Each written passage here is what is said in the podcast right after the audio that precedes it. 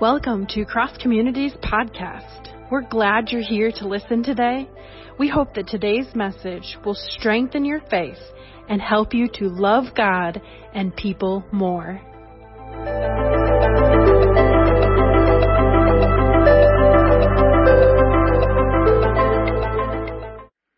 Well, welcome. If you have your Bibles, however you get them, whether old school book form or new school electronic device, go ahead and open your Bibles. You know where we're going now. We are uh, three or four weeks in, and and I I got to looking at these these passages and all of this, and I I began to think, oh man, this is some tough stuff for us talking about suffering last week and uh, you know uh, returning to that love that we had at first. There's a, there's a lot of challenge in this. This is why some people think that john's letters here the, these uh, letters at the beginning of the book of revelation are very prophetic. Prophetic is not about foretelling the future. It's about forthtelling the word of god in challenge to the church and, and so that's important for us. And I got to thinking, oh man, this is going to be a while because we're not quite to the halfway point. So are you guys with me? Are you ready? Should we dive in today? Okay, let's go. Revelation chapter 2, and we're going to begin at verse 12, verse 12 through verse 17. And again today, because this is the words of Jesus to the church, then and now, let's stand and receive this this challenge, this word from Jesus to us today. If you're joining us online, you stand right where you are and let's hear the word of the Lord from Revelation chapter 2, beginning at verse 12. And to the angel of the church in Pergamum write. Now remember, we're talking about angel. If you're just joining us, is your first Sunday. That angel is that, that ethos, the personality of that congregation. And Jesus right off the bat, back in the end of chapter one, says he holds the seven stars. And he tells us that those seven stars are the angels of the seven churches. The whole church, the complete church, Jesus holds the ethos and embodies the personality of what church is to be. And that's what he's talking about. And so he's speaking to these, these personalities of the church. And so he has one today for Pergamum. And when that personality veers off from what he holds, what he embodies as the personality, the ethos of the church. He calls them back and corrects them. He praises them when they're on task. He corrects them when they're off task.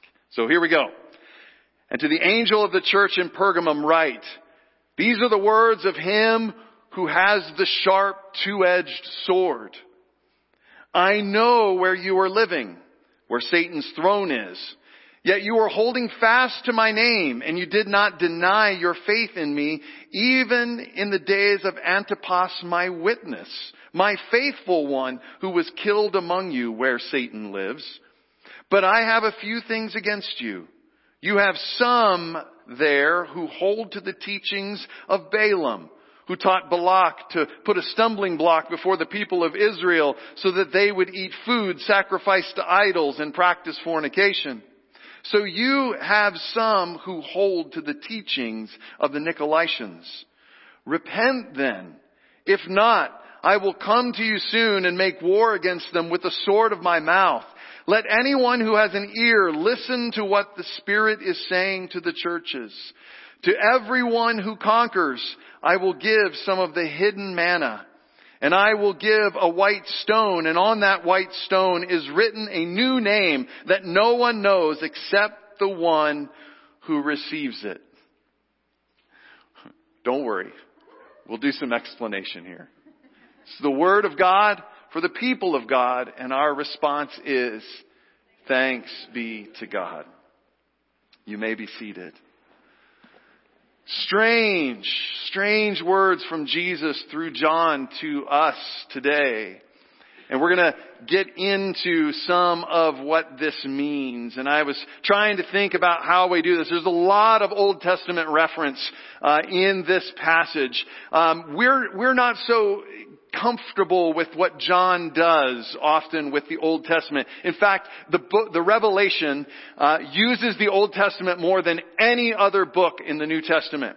And the, the part that's difficult is that when we, we're so used to, if you're writing a research paper and you use a, another source, you have to, come on English teachers, what do you have to do? You have to cite it and reference it. And sometimes he does that in a way, he quotes directly something from the Old Testament. But sometimes he just weaves in themes and he doesn't leave any reference for us. And so it's really imperative to kind of know your Old Testament and to know the themes of the Old Testament of the Hebrew scriptures in order to kind of make some sense of that. So we're going to try to do a little bit of that. But as I was thinking about this passage in particular and what it is saying to us today, it made me think of my love-hate relationship with these guys. Now, love hate. I love them because I know some really good people who drive them. Right, Matt? Good friends, right? Fist bump. I understand that so much commerce is, is done and things are transported into, you know, that our, our Meijer grocery stores wouldn't be full if there weren't these guys and ladies who drove these things down the highway and got them stocked. And, and all the goods that we have, a lot of it comes on truck. Even if they move it on trains to move it from the train to the store, it's gotta go on one of these things. So there's, there's my love. My hate Aside from on a two lane highway when one's going 55 and the other's going 56 and just has to change lanes and for the next 10 miles keep everybody backed up. My love-hate relationship, the hate part of it comes when those little things bounce off of the trucks and come up into the windshield. Like I had one happen a few years ago. I was uh, just right here on 94. I was going going towards Battle Creek and uh, came up to one of those trucks, and I think it was one of those gravel trucks. You know, the the ones that carry this stuff intentionally. And all of a sudden, something bounced and came right, like it was coming straight at me, and it was so large, I actually flinched in my car. Like this, and it bang! Sounded like a, a shotgun going off on the windshield. Now, it only left a little one, not something like this. But you know, you just get frustrated when you see that when you're driving down, I'm just on the freeway, I'm minding my own business, I'm in my own lane, and bam, something falls off the car you would like to avoid. This time of year, it's a little bit different. It's not big rocks bouncing off freeways that, that drive you crazy. It's salty mist that adheres to your windshield over and over and over again. And if you let it go long enough, it looks like this, doesn't it? Can you drive with something like this? Now, some of us try to. Some of us try to. Maybe I should say, should we drive with something like this? No. This week I had, I had the opportunity, a friend of mine was speaking at a conference in Chicago and so I took the day off and I, I drove over to Chicago and it was one of those days where it was snowy and it's one of those days where as you get closer to Lake Michigan, the snow gets a little heavier. You know what I'm talking about? And you make that left-hand turn to go south around the lake. And I was coming around towards Lake Michigan and I was in a, a, particularly heavy band. And I was behind some semis and so I was getting the double salt spray that was coming up along with snow, along with all the mixture. And you do what you're supposed to do, right? You turn on the windshield wipers. And it just began to kind of smear things. And you know, I, I don't know if you do this, but uh, I thought, oh well, it's just not making good contact. Maybe some snow and slush has, has made it. So you do that thing where you roll down the window and you hit the wiper, and when it comes up, you try and grab it really quick and flip it. Have you done that? Am I the only weirdo? And so I decided I'm going to do that because I, I need my windshield wipers. I can't see with the salt spray that's going on. And so I roll down the window. It's freezing cold. And the, the wiper comes up and I grab it and go like that. And little did I realize that when I went like that, I actually tore off the windshield wiper and threw it onto the freeway. So I went, what am I going to do now? Because I'm still behind these semis that are making my windshield look maybe not quite that bad, but similar. Thankfully, I was able to pull over and see that at the very next exit there was a Meijer. And I could get there like this and buy a new wiper and get it on and keep going. Why am I telling you all of this? Because in many ways, the church at Pergamum is dealing with the highway of life and what is going to happen to their windshield. I want to let you know a little bit about the city of Pergamum. Pergamum, although it wasn't as big a city as the last two that we've talked about with uh, Ephesus and Smyrna, uh, Pergamum was the seat of power for the region of Asia, Asia in the Roman government. Their king who had once had a, there was actually a kingdom of Pergamum in the area of Turkey, and at one point he fell so in love with the Romans and the Roman government and with Caesar that when he was nearing death, he gave his entire kingdom to the Roman Empire. And so they made Pergamum the capital. And that came with a lot of, of, benefits for that city. Even though it wasn't a port city, it had a lot of things going for it. Now, we hear Jesus through John say to us that he knows where this little church lives. And he calls it what? The throne of Satan. the throne, the Greek word thronos, of Satana. Does that sound familiar? We had that last week. The accuser. I think this week, however, he is talking about the, the accuser, the pinnacle of the accuser, Satan. Satana. And he calls this area, now I wanna, I wanna be careful here, because again, like last week, he wasn't calling a person Satan. We're going to see he was calling uh, a situation a city, and you're going to see why here in just a second. Because Pergamum, with all of the blessings that they were getting from the Roman Empire, one of the things that they had was quite a pantheon of Roman gods and altars. And they worshipped quite a few other gods in this city.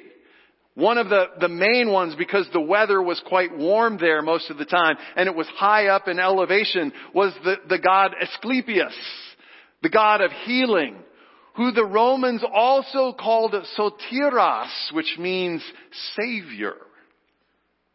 Asclepius.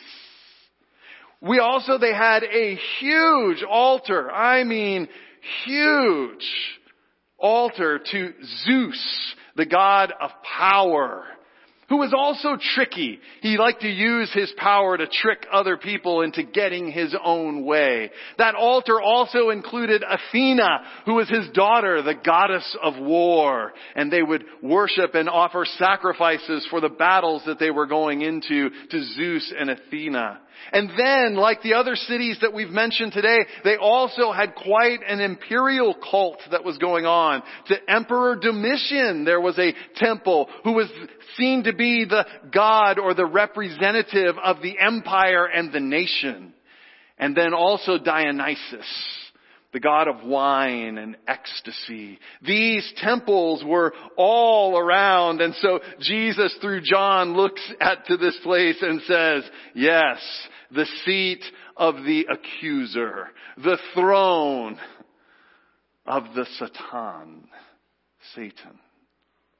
And yet in this very place, there is a little church bearing witness to Jesus.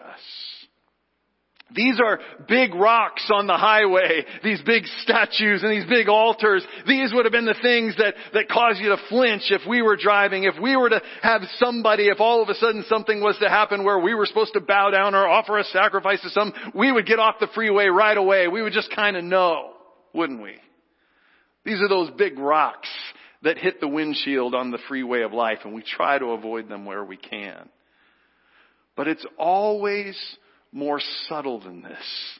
It's always more like a salty mist that just glares over and, and begins to cloud the vision if we're not careful. And that's why Jesus gives this little church the story of Balaam. He says, you have been faithful You have clung to my name even when Antipas, my faithful witness, was murdered in this throne of Satan, this city of Satan, this dwelling of Satan. But then he begins to talk and say, but I have some things against you. Okay, so he praises them where they're on course. They've been clinging to his name. Now they're correcting them where, he's correcting them where they're off course and says, there are some of you who are holding to the teachings of Balaam. Now, I'm not going to go through the whole story of Balaam. He's a pretty intriguing fi- figure, and if you're interested, you can go back and you can read Numbers 22 through 25.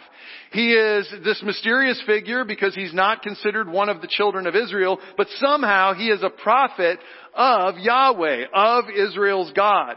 And Balak, who is the king of the Amorites, or the, I'm sorry, the Amalekites and the Moabites, he doesn't want these Israelites moving into his territory. So he wants to hire Balaam to come and pronounce a curse on the children of Israel. And there's a big story on there. We usually focus on the speaking, the talking donkey and all those things that are there. But the truth is he goes up and he says, I can only speak what God allows me to speak. So he goes up and God gives him a word and the word is always blessing. You think, oh, well, this is great. After all these stories, and there's a few different stories that, that go through there, the very next story in Numbers 26, Balaam, or, or uh, King Balak, decides to send his women in, these Moabite women, and they seduce the men of Israel. And in doing that, they break their vows with their spouses, and in doing that, they begin to worship the Baals, the Baals of Peor. You can read this if you want. Now, in Jewish tradition, there are some who said that it was Balaam who, although he gave the great blessings and only put what God put in his mouth out to bless Israel, he's the one who said, but if you, if you really want to get them, here's how you do it. And this became what was uh, associated with Balaam's name. And so, so Jesus is saying, okay, I see, you see, I know where you live, this throne of Satan. There's the, the temples, there's the altars, there's the statues of the gods. You see the worship of all that's going in there. But it's not always the big rocks that you try to avoid on the freeway. Sometimes it's the subtle mist that begins to cloud your vision like Balaam did back then. He couldn't have the direct frontal assault, but he gave the idea of how you could cloud over the children of Israel and distract them and get them off topic. This is more of how we do this. In fact, he connects that again with this mysterious group, the Nicolaitans. We don't know a lot. Again, my community that I, I went to and read and all those kinds of things, they have different ways of understanding. But most of them seem to think that the Nicolaitans, like Balaam, said, okay, we can take the name of Jesus and we can attach it and we can just kind of blend in. Some of them said, well, it, it, really doesn't matter. We can just blend in. You know, these, these things are just for society. It's okay. We want society to be a, be a part of it. There are others who say, no, it was, these gods aren't real. And so it really doesn't matter if we just kind of go in and it's okay. I read a fascinating book this week called The Lost Letters of Pergamum. Uh, whenever I see, see it three times in other sources, I try and pick it up and read, read a book if I see that. And this one is interesting. It's written by a historian. It's historical fiction, so if you like that, you can you can pick this up and read it. I listened to it, audiobook. It was it was really fun, good actors. But they get back into that understanding so you could understand the culture of the pressure, the pressure that these big gods of society put on that little Jesus community. Did you know that the first accusations against Christians in the world was that they were atheists? Because they didn't pray to the gods of Zeus and the gods of war and power and, and money and, and all of those kinds of things. They worshiped Jesus. And their way of life seemed to say things about the society that they were living in. You know, sometimes uh, it's like that for us on our highway We don't have the, the statues and the temples and, and we're not called to go in and offer a blood sacrifice to something. But if we're not careful, the mist of those, what those gods, those statues, those altars represented, they're still thriving and misting on the highways of our life. Is it okay for me to say that? And as we drive, even as Christians, as we drive down the highway of life, if we're not careful, we can get sucked in to the health and wealth part and think that's the way God blesses. Or we can get sucked into the power and war schemes of the world. We can get sucked into empires and nations and leaders and things that we think will deliver us. We can get even in our churches, we can get to where we're just seeking after the next ecstatic experience. And if I don't get a goosebump in church, then it wasn't good worship today. See, that salty mist gets everywhere. So what do we need? Well, what Jesus celebrates is a faithful witness of someone named Antipas. What God is looking for in us and in this little church living in this, this, this throne of Satan area is a faithful witness. Now the Greek word for witness is the word martyros. You want to say that with me, don't you? Ready? One, two, three. Martyros. Let's say it one more time. One, two, three. Martyros. One more time. One, two, three. Martyros. What does martyros sound like? Martyr. That's right. Very good. And we associate martyr with someone who dies for something, for their belief, dies for their belief. Now, we have attached that and we have an example of Antipas, who was a faithful witness, who was, who was a martyr.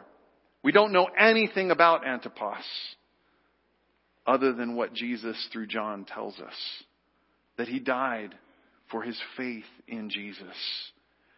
But that's not exactly what witness or martyros is all about. It is about the witnessing. And sometimes the faithful witness confronts. And it's not always about confronting in a different, in a way that is looking for death. Witness is not about looking for death, but it's looking for difference. I want to give you an example from a not too far past. This is Dr. Gilbert R. Mason. How many of you have ever heard of Dr. Gilbert R. Mason? Dr. Gilbert R. Mason was a doctor, a family physician in the city of Biloxi, Mississippi. And he was beginning to see the winds of witness, the winds of change in his area. And he was beginning to look for opportunities to be a witness of all men and women are created equal. And so he found in his city that was very segregated in those late 50s and early 60s that the United States government had cleared out the beach area at Biloxi, Mississippi.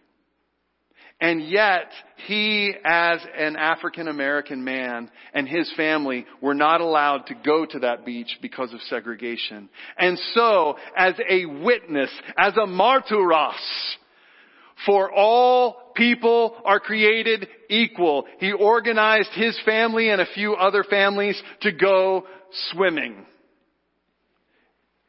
Is that a violent action? No. But it did hold up a mirror to that part of our country to say here, all people are not created equal. And it led to what are now called the Biloxi wade-ins, where they would gather and they would go and it began to gather momentum both for and against and eventually it even did turn violent. Now thankfully Gilbert R. Mason did not become a martyr in the way we understand it. But he was a faithful witness to all people are created equal. And if that means I have to go and organize a swimming party in order to make sure that that takes place in all of our great land, then I will be the faithful witness. And he was. This is what witnessing looks like. This is what Jesus celebrates. But then calls them out when they get off course and are not about witnessing, but are about just kind of blending in. So let me, let me pause here and let's ask us, before we jump into some things, how clear is your windshield? I, I have to be honest, I was a little nervous as a pastor to preach this one. Because when you begin to talk about the, the misty things that cloud all or can cloud all of our windshields, we begin to get a little disturbed. It's actually easier to point out the big rocks than to talk about the mist that we all drive through. And so let's just pause here for a second. Ask yourself the question, how clear is my windshield on all the things that we've been talking about right now. I think there are a few things that we can do if we recognize that our windshield is pretty salty and pretty covered and we're in need of some clarity in order to be able to see the road correctly. And so let's look at those. I believe that Jesus tells John to tell us. And we begin to see this here. The first thing, if you realize that your your windshield has become clouded over is to recognize and repent.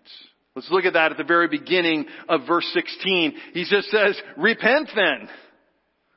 If you see all of these, it says repent then. Now, repenting means that you've recognized something is off. Maybe you have heard the words of Jesus saying, oh, you're just trying to blend in. What I need are faithful witnesses, not just blending in and, and going along with the gods of power and war and empire and, and wealth and health and ecstatic experiences. I need us, I'm looking not just for death, but I'm looking for a difference at least and then we repent. When we recognize that that has happened, then the very next thing that we are called to as Christians is to repent. Now repent is the Greek word metanoia. You should know this one. We see, say this about every month. The Greek word ready, one, two, three, metanoia. Metanoia. It means turn around, or if we want to use our metaphor, it means pull over. If you can't see through your windshield and you're driving down the road at 70 miles an hour, you better get to the side. Or you're gonna hurt yourself or someone else. That is what the nature of repentance is all about. I recognize that I'm going in the wrong way or I can't see through my windshield or my windshield has been clouded over and now it's time I gotta get off this road for a second. And I need to pause and maybe find a Meijer where I can find something to clean up that windshield. Second, after recognizing and repenting, these all start with R, by the way. I, I do this so that I can remember them in hopes that you can remember them. The next one is to renew.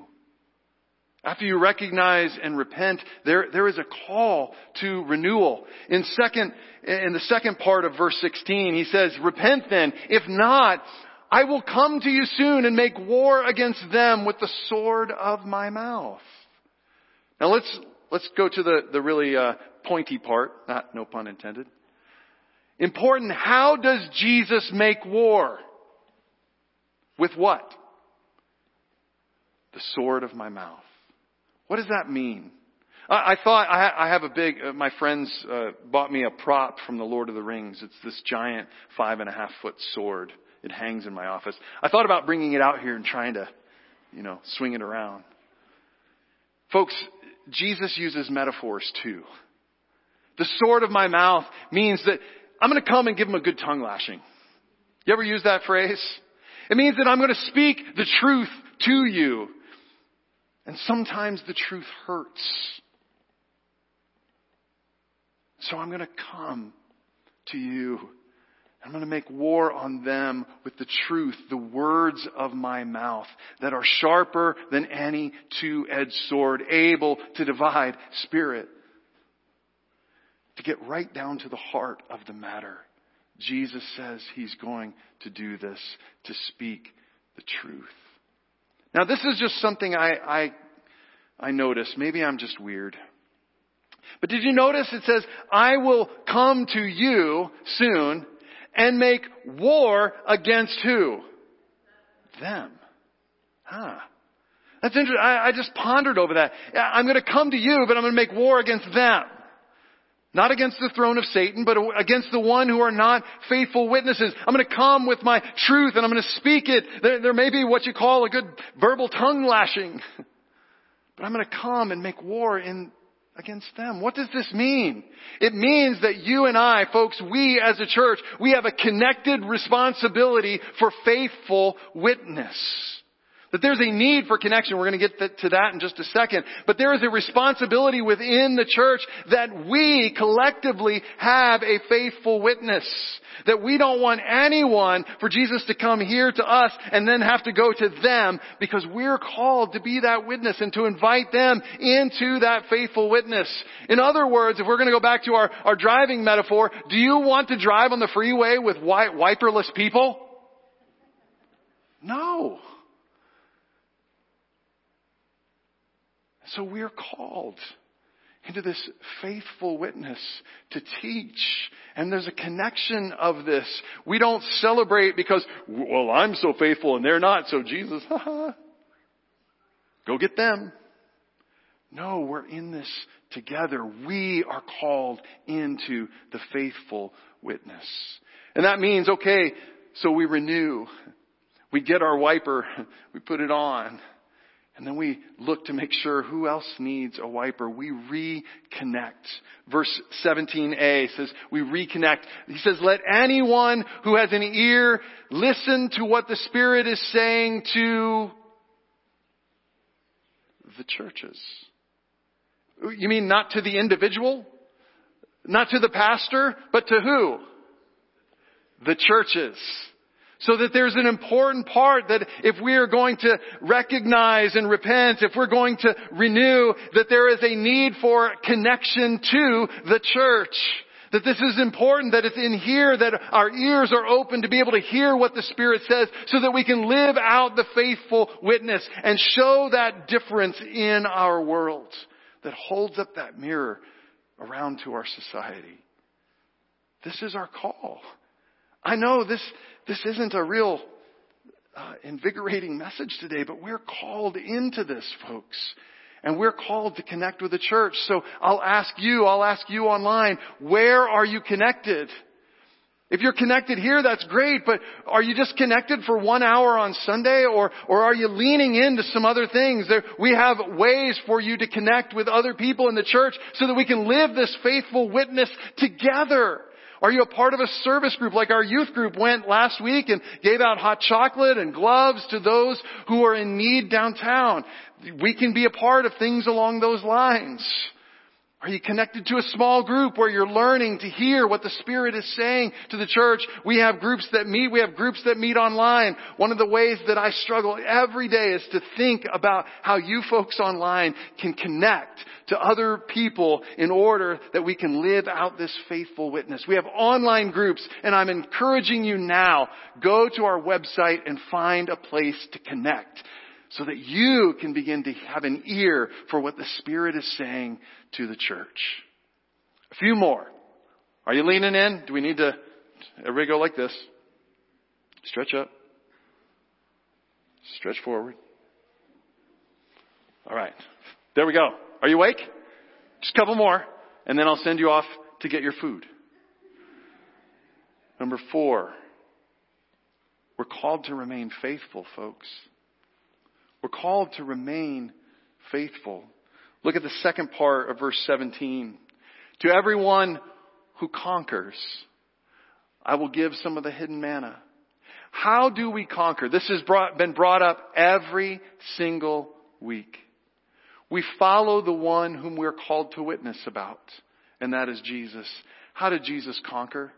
He was faithful to show the love, embody the mercy and the grace and the wholeness of God all the way to the cross.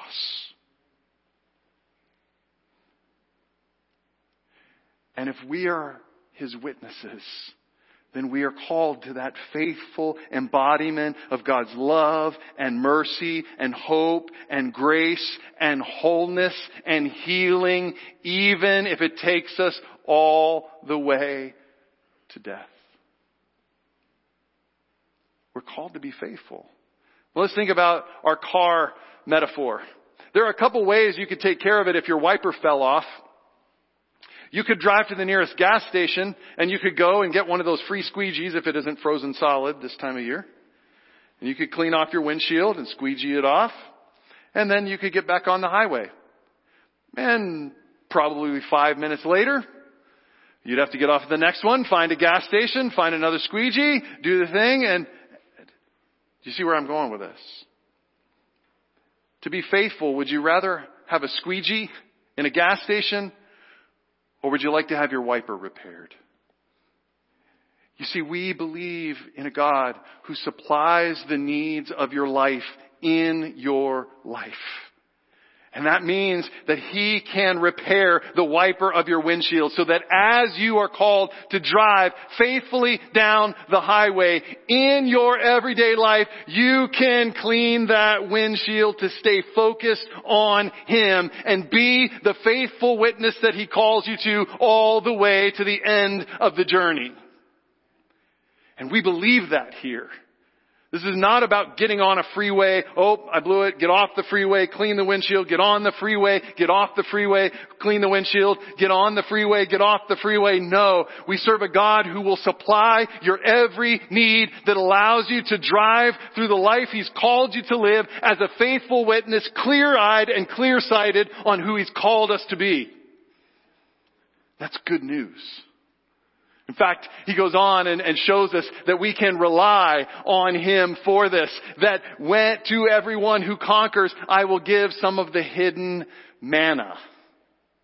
Again, here we are in the Old Testament. If you're not familiar with the Hebrew story, the children of Israel were in the desert and they were hungry and there was a place where there was no food and yet God every day supplied their need with manna, which is Hebrew for the, for the phrase, what is it? And they were able to gather it every day and it sustained them on their journey all the way to the end. The, fi- the first day that they were in the promised land was the last day that they ate manna.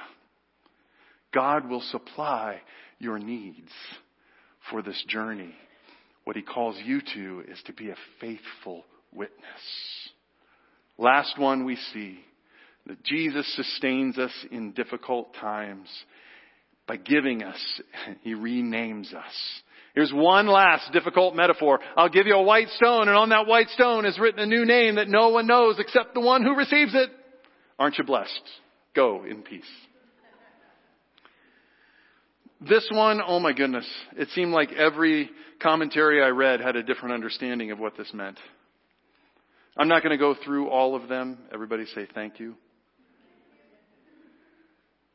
But most of them mentioned that it was customary in that day as an invitation to receive a, a stone with your name on it. And as you were entering into the festivities of the party, you dropped your stone in the bucket and they could know who was there. And, uh, and, and you got to hold this nice white stone. Evidently in Pergamum, most of the stone was red or black, and so it kind of stood out if you had one. But I think that John, Jesus, through John, would also be merging the fact that in, in the Bible, names often reveal purpose. Like Jesus, Yeshua, Yahweh saves. Jesus, He will save His people from their sins. Abram, exalted father, Abraham, father of nations. That your name often gives purpose. So isn't it good to know that in the midst of all this life, with all the myths and things that can cloud our vision, we serve a God who can help us to recognize when we're off course, when we need something to clean the windshield. He can call us to repent. He can lead us to a place where we can renew and reconnect and rely on Him. And He's not done until you understand your name and your purpose. My friends, are you looking for a purpose in life? Are you wondering with all that's happened from 2020 to 2022 in all this craziness, where is my purpose? What do I need? What you need is a new name of Jesus, the faithful witness who calls you, calls us, and gives us a name that shows what his purpose is for you. You have only to lean into what he's calling you to.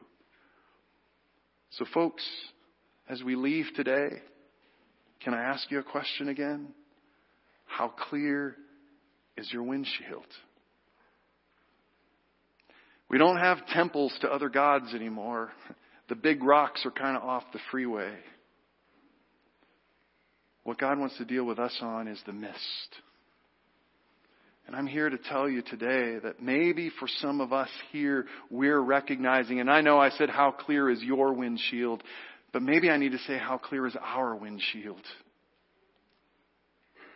Are there some of the salty mist that's just beginning to blur? Are we recognizing that there's a need for something to come and clean that screen that we can see clearly and be a faithful witness. I want you to bow your heads and close your eyes. I want you to let the Holy Spirit ask this question to you. How clear is your windshield?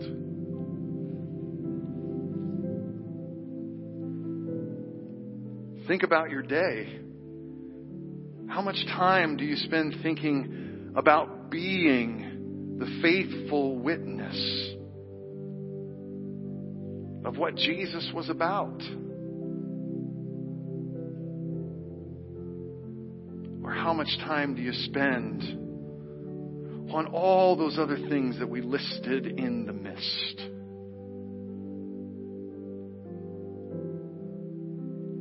If Jesus is coming to you right now, his call is recognize, repent. I have everything you need for the journey. You have only to receive it.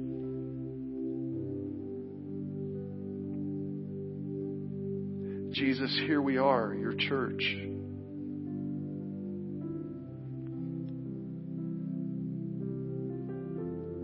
And we hear this word to us today. And it's, it's tough. Because the truth is, our highways are filled with this mist that blind us. And sometimes it can feel like our cars are wiperless. So we come to you right now and we ask you to help us recognize. We ask you, Father, to give us what we need to clear the windshield that we can be clearly focused upon Jesus, clearly focused upon witnessing to Him and about Him through our words and through His ways to love, to be gracious, to be merciful, to be kind and joyous, to be filled with hope, and to work towards the healing of our world. Jesus, help us today. We repent. We pull off the highway. We want to be renewed. Lead us into revival through this series, through a song, through our times of prayer. We don't care how you do it, but we know and we acknowledge our need for renewal today. Focus us and give us what we need, we pray.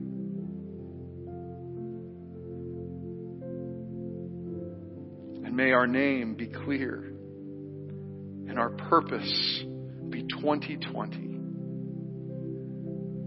For we pray and we ask these things in your name, Lord Jesus. And everyone said, Amen. Would you stand and receive this blessing?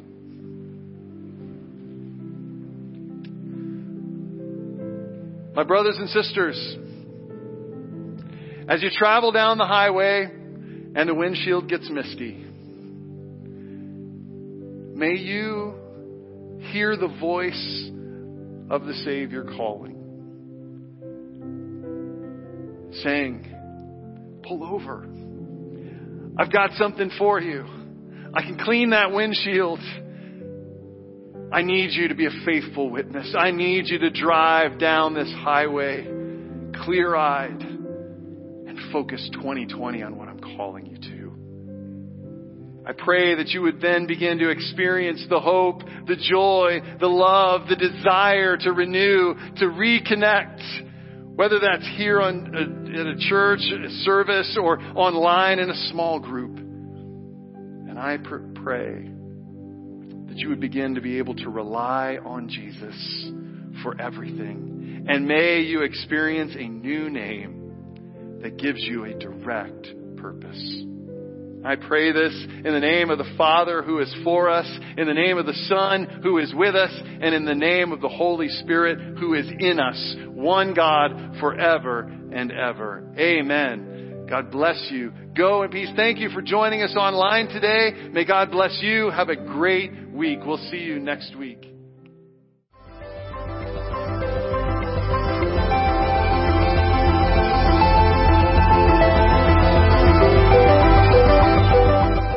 Thank you for tuning in to Cross Communities Podcast. We hope you will join us next week. We would love to connect with you today for listening to our podcast. Please fill out a connect card on our website at c3nas.net. You can also support the ministries of Cross Community by giving online on our website.